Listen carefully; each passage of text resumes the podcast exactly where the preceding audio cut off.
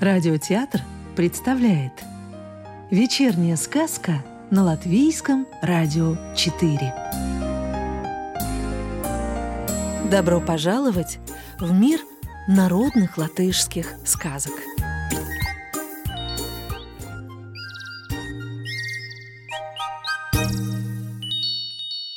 Кошачий дворец Никак не могут умные братья имение поделить «Моим должно быть имение!» — кричит один. «Нет, моим!» — не соглашается другой. Слушает их отец, слушает, ничего не говорит, думает, может, сами добром дело решат. Только видит, чуть не в драку лезут умные сыновья. Созвал он всех троих и говорит, что до сей поры было, то было, но впредь так дело больше не пойдет ступайте, и пусть каждый из вас найдет себе жену.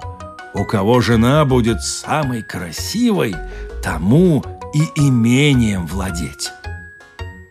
Коли отец так решил, сыновьям делать нечего, надо отправляться жен себе искать. Умные братья забрали опять лучших коней, да денег побольше и уехали через разные ворота а дурак снова ухом не ведет. Время идет, а дурак все дома сидит. Отцу кажется, что сыну давно бы в путь пора, а он и не собирается. Как-то отец не вытерпел и спрашивает, «Сынок, а ты не хочешь счастья попытать?» Дурак только смеется в ответ. «Пусть старшие братья поищут, тогда мне долго искать не придется». На это отцу и сказать нечего. И опять за четыре дня до возвращения братьев запряг дурак свою старую соловую лошадку в дощатую тележку и укатил через третьи ворота. «Куда же мне теперь податься?» – думает дурак. Платок и подвенечное платье коты дали, но где же им красивую жену для меня достать? И так он прикидывал, и эдак, да ничего не придумал. Наконец решил, Коли соловая лошадка в те разы умнее меня оказалась, пусть она и теперь идет, куда ей вздумается. А лошадка бежала еще резвее, чем прежде, и прямо по знакомой дороге к кошачьему дворцу. Перед дворцом соловая лошадка остановилась. У ворот, как и тогда, два огромных кота сидят да зубы скалят. Подумал дурак, коли привезла меня сюда соловая лошадка, придется остаться. И вошел во дворец. Опять сбежались со всех сторон кошки и встретили его словно короля, а соловую лошадку на конюшню отвели. В тот вечер обошел дурак весь дворец, во все закоулки заглянул, нет ли где хоть одного человека. Неужто только кошки во дворце живут? Сколько он не искал, никого, кроме кошек, не нашел. Опечалился бедняга, а на утро собрался уезжать. Но коты обступили его со всех сторон, спрашивают, отчего он не весел. Рассказал им дурак о своей беде. Его братья, может, уже давно нашли себе красивых жен, а он свою еще и в глаза не видел. Услыхала эта белая кошка и говорит, «Ну, братец, это пустяки. Погости у нас еще три дня, а потом домой поезжай. Будет у тебя самая красивая жена. Будет все, что только пожелаешь. Коли так, согласился дурак и прогостил у котов все три дня. А уж коты ему угождают, словно королю. Наступил вечер третьего дня – Дураку домой ехать пора, а коты не пускают. Еще на одну ночку остаться велят. Нельзя невесту ночью таким дремучим лесом вести. Остаться так остаться. И дурак остался еще на одну ночь. Ну и натерпелся же он за эту ночь страху. Лег с вечера спать, как и в прошлые два раза. Но около полуночи слышит, в башне как-то странно ветер воет. Выл он в башне, завывал, а потом через весь дворец такой вихрь промчался, что земля дрогнула, и все двери и окна распахнулись. Испугался дурак до смерти и побежал кошкам спросить, что случилось. Но вот чудо!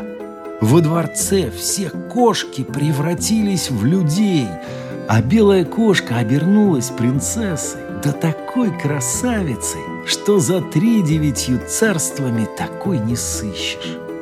Бросилась прекрасная принцесса навстречу дураку и назвала его своим милым муженьком. Тем временем конюхи запрягли в карету десять лошадей. Старую соловую лошадку впрягли вперед, и дурак с принцессой покатил домой да так, что деревья вдоль дороги до самой земли сгибались. А когда он подъезжал к дому, то столбы у ворот за целую версту взлетели в воздух. Жены умных братьев – как завидели прекрасную принцессу, так уже загодя из дома удрать хотели. А когда дурак ввел свою принцессу в дом, то по всей горнице свет разлился. Отец тут же отдал дураку имение, а умных сыновей хотел было совсем из дому выгнать. Но дурак из отцовского добра – Взял только старую соловую лошадку да дощатую тележку, а все остальное разделил поровну между умными братьями. Поехали дурак с принцессой обратно во дворец и устроили веселую свадьбу. Гостей на свадьбу со всех концов земли созвали, и меня пригласили. Решила я, что на королевскую свадьбу кое-как не оденешься, поэтому купила калачевую повозку, пироговых лошадей, морковные ботинки, стеклянное платье, масляную шляпу и бумажный зонтик. Добралась я хорошо, и все-то видела, и все-то слышала. Там ели, пили, веселились, сколько душеньки угодно. Был на свадьбе и отец дурака – были и умные братья со своими женами.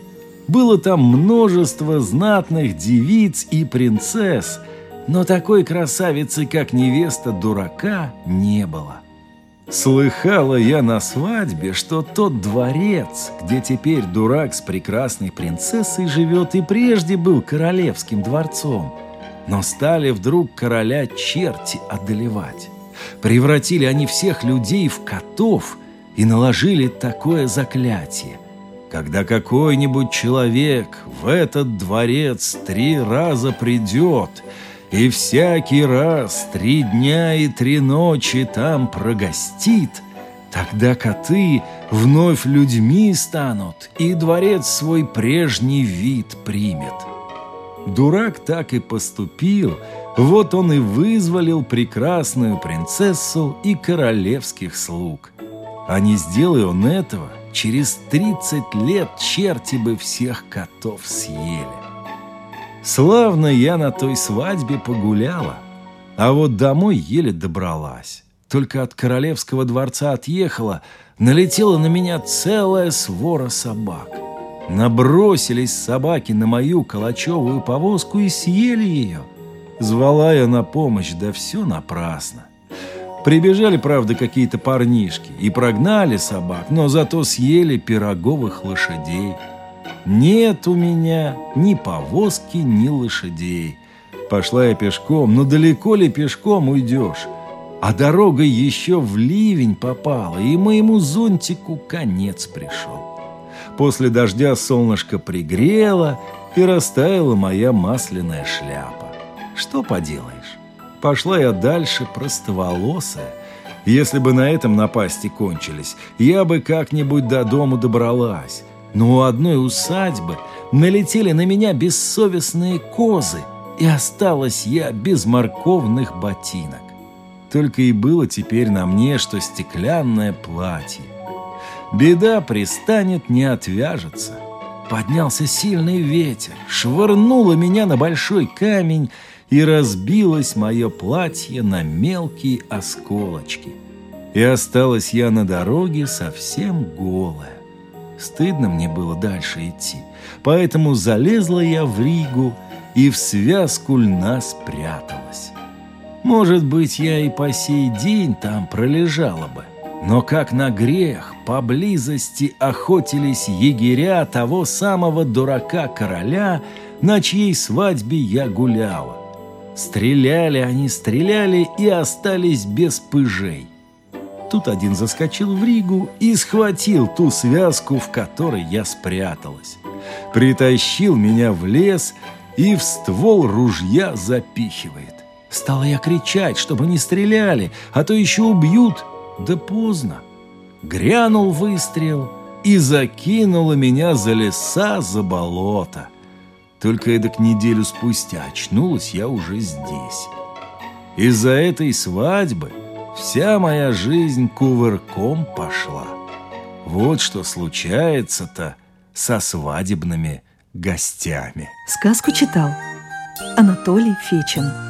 Продолжение сказочной истории слушайте завтра.